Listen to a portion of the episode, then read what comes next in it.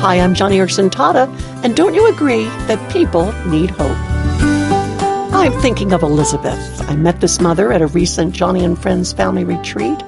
She had come with her severely disabled daughter, Sheila. And when I asked about Sheila's disability, Elizabeth shared that Sheila is the youngest of her nine children. When uh, Sheila was two years old, she fell into a pool, but wasn't discovered until 10 minutes later. It was a long time for this toddler to go without oxygen, and as a result, Sheila suffered injury to her brain and body. Elizabeth was told by her doctors that Sheila should be institutionalized that she would never be able to connect or, or relate to anyone or anything around her.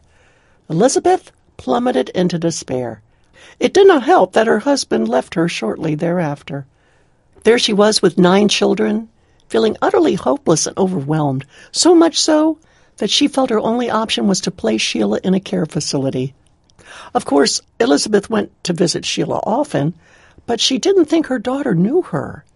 That is, until one weekend, Elizabeth realized that her little girl was following her with her eyes. A glimmer of hope began to rise in this mother's heart. God was answering her prayers. There might be hope for Sheila after all. Elizabeth began to build on that hope. She prayed and worked hard with Sheila. She took her daughter out of that institution and brought her home, where she could fit in with her eight siblings. That kind of family environment really invigorated Sheila and she began to connect and relate and, yes, even talk. Now, is difficult to understand, but no doubt about it, she is a bright young woman in that wheelchair of hers, and she is making her mother proud. Sheila participated in all the activities at Family Retreat and was an inspiration to us all.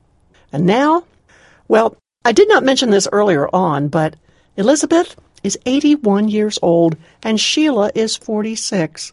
But hey, you've just got to see a great photo I posted on my radio page of these two. They look so young and happy, both of them. Plus, Elizabeth, in time, remarried, and she and her husband have been together for over 20 years. And in that time, hope has continued to build. And if Elizabeth were beside me right now, she'd offer some sage wisdom on hope. She'd tell you that there really are practical steps you can take toward gaining a hopeful spirit. You can start by turning your disappointment on its head with promises from God, like Isaiah 49, verse 23, where it says, Those who hope in the Lord will not be disappointed. Oh, friend, when dark moods encroach and disappointment deflates your spirits, take it as a signal to get into God's Word. Pray earnestly, witness boldly, and believe that God means what He says. Elizabeth would tell you to place your hopeless circumstances in God's hands, and you won't be disappointed. Oh, there's so much more to say about building hope into your heart, and I share more insights in this booklet I wrote called Gaining a Hopeful Spirit. I'd love to send you a free copy, especially if, like Elizabeth, you are overwhelmed by feelings of hopelessness. So please visit joniandfriends.org slash radio today and ask for your free copy of Gaining a Hopeful Spirit. And while you're there, take a look at that great photo of Elizabeth and her daughter Sheila with Ken and me. Remember those who hope in the Lord will not be disappointed. Like Hebrews chapter 6 says, we have this hope as an anchor for our souls, firm and secure.